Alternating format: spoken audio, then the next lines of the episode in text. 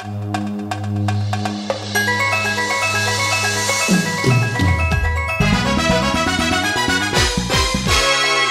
bisnis gaya anak muda bareng Grace Priscilla di Gak Paham Podcast. Karya ini dipersembahkan untuk generasi anak muda di Indonesia. Selamat mendengarkan.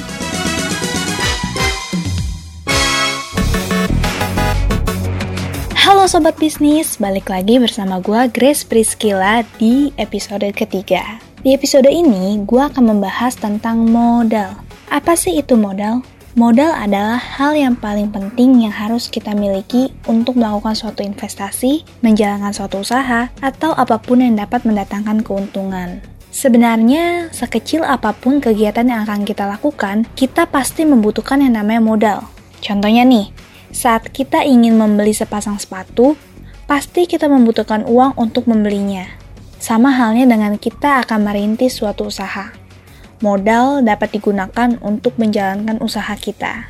Sementara itu, jika kalian sudah cukup lama menjalankan suatu usaha, modal dapat digunakan untuk memperluas dan mengembangkan usaha tersebut. Akan tetapi, modal yang dimaksud itu seperti apa sih? Yuk kita simak pendapat masyarakat mengenai modal yang diperlukan sebelum membuka usaha. Uh, menurut saya modal yang dibutuhkan dalam membuka bisnis itu yang pertama cari tahu dulu market pasar apa yang bakal kita nanti jual. Uh, maksudnya kayak kita mau jual ke mana aja sih barang yang kita ingin jual itu juga kita pikirin lagi apa yang uh, lagi ini yang lagi tenar di akhir-akhir ini karena juga dapat mempengaruhi nanti penjualannya kayak gimana. Uh, setelah menentukan market pasar, kita juga menentukan nih modalnya mulai dari bahan-bahan misalnya kalau mau jual makanan modal pertamanya kayak bahan-bahan terus nanti packagingnya seperti apa nanti bakal dihitung semuanya dengan berapa berapa sih yang bakal kita jual gitu. Uh, untung apa enggak terus habis itu uh, cocok gak sama marketnya pesaingnya tuh kayak gimana kita juga harus ngikuti pesaingnya. Jangan sampai harga kita itu lebih tinggi dari pesaing misalnya harga, harga kita lebih tinggi dari pesaing kita juga harus mampu uh, menaikkan kualitas dari yang kita jual gitu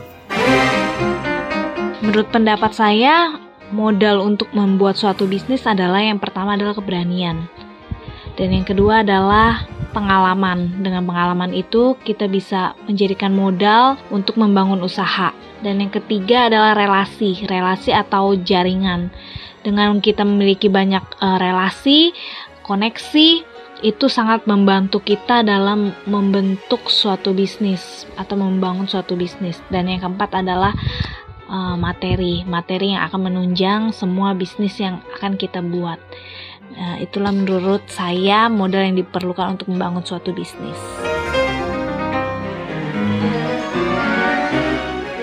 Nah, itu dia pendapat masyarakat mengenai modal apa yang perlu kita persiapkan sebelum membuka usaha. Dilansir dari jaringan rima.co.id, modal kewirausahaan dibagi menjadi dua jenis nih, yaitu modal tangible atau yang berwujud yang biasanya kita kenal dengan aset real berupa uang, dan modal intangible yaitu modal yang tak terwujud seperti mindset.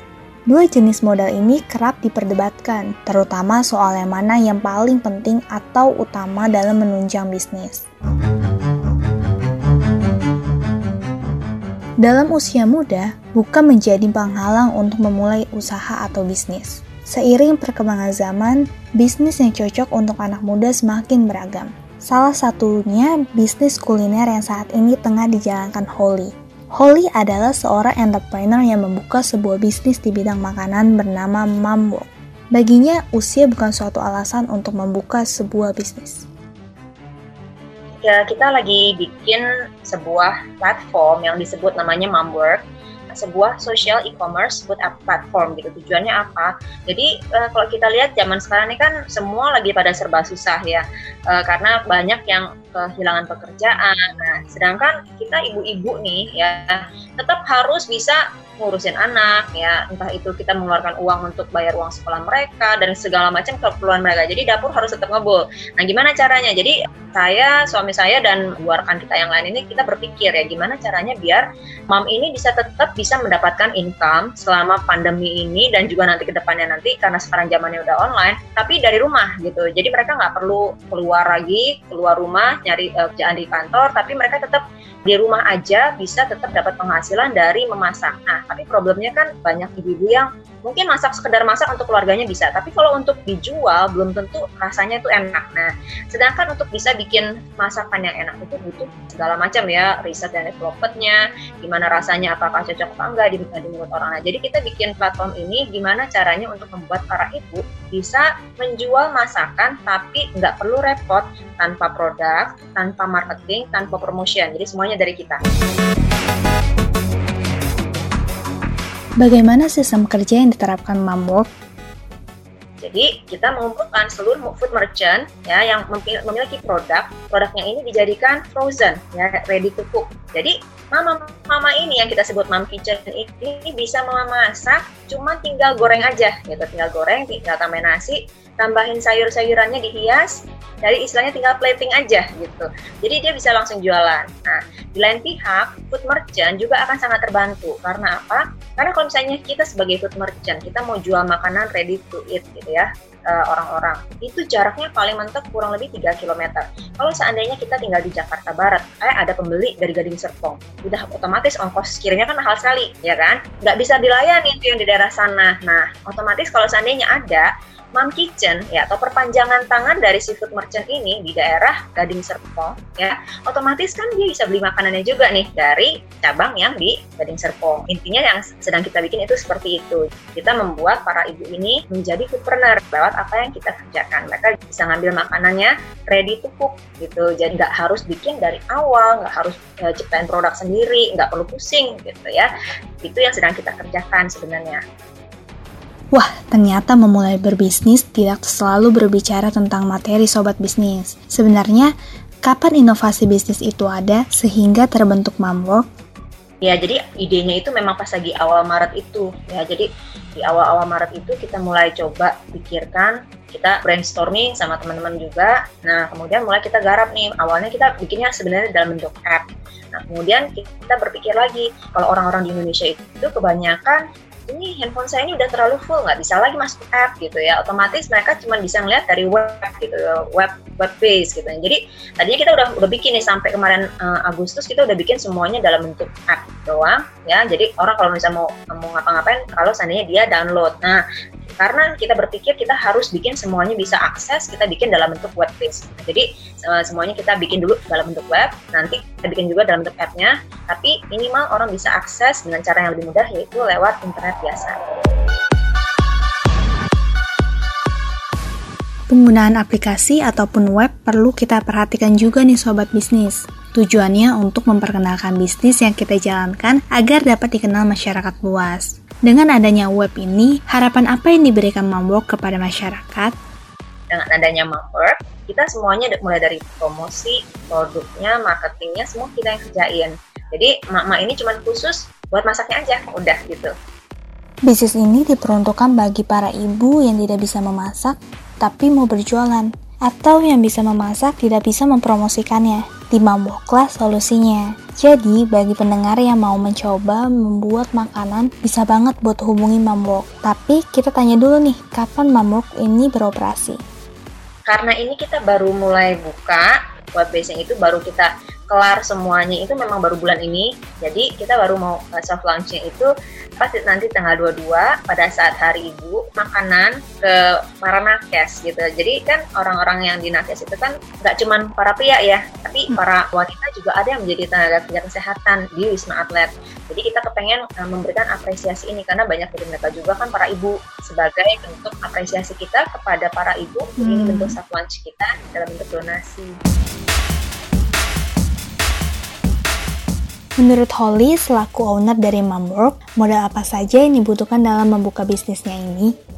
Yang paling penting sih kita benar-benar paham ya apa yang mau kita kerjakan gitu. Karena kalau kita sendiri kurang paham apa yang mau kita kerjakan, rasa-rasanya itu nanti ke depannya akan susah karena kita kan juga punya tim. Gimana caranya kita bisa memasukkan ide kita ini ke dalam kepala para tim-tim kita. Nah, jadi kita harus benar-benar paham apa yang mau kita kerjakan. Kemudian yang kedua, hmm, yang perlu kita persiapkan juga yaitu tenaga uh, resource-nya itu ya. Selain tenaga tadi resource-nya ya, yaitu sumber dayanya. Uh, tim kita ada nggak sih ya yang bisa mendukung kita? Karena kalau kita ngerjain sendiri itu udah pasti nggak mungkin. Jadi kita butuh teamwork gitu. Jadi kalau misalnya kita uh, ngerjain otomatis kita nggak mungkin bisa menjadi uh, satu orang yang ngerjain semuanya ya. Tapi kita harus bagi-bagi uh, pemikiran kita seperti ini bagaimana pemikiran yang lain. Jadi kita kerjakan itu bersama-sama. Kemudian yang ketiga yang sudah pasti itu kalau kita mau uh, bentuk ya tech company itu orang yang ngerti mengenai masalah tekniknya.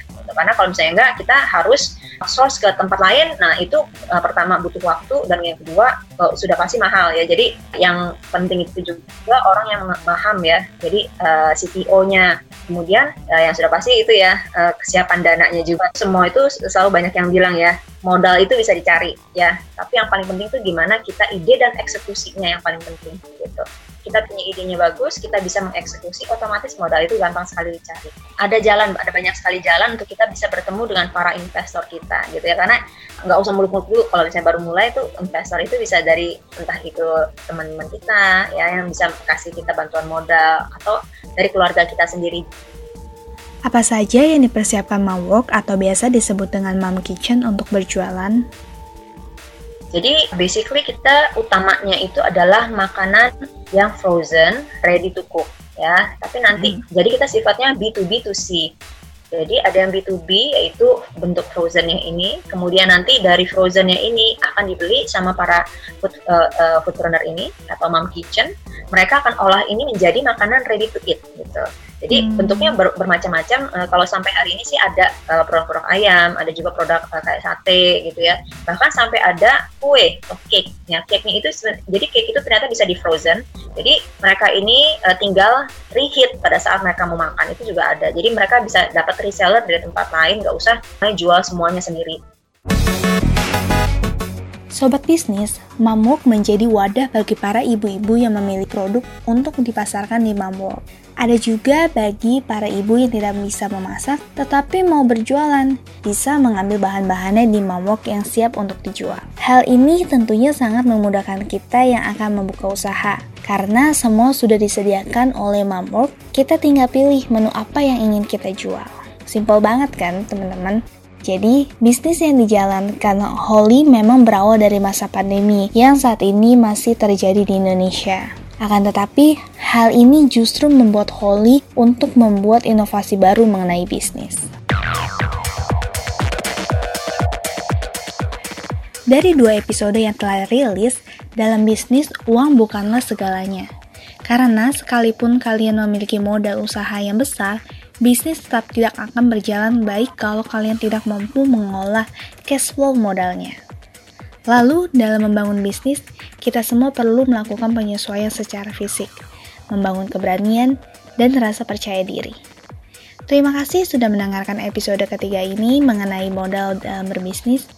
Jangan lupa untuk dengerin terus episode selanjutnya hanya di Gak Paham Podcast.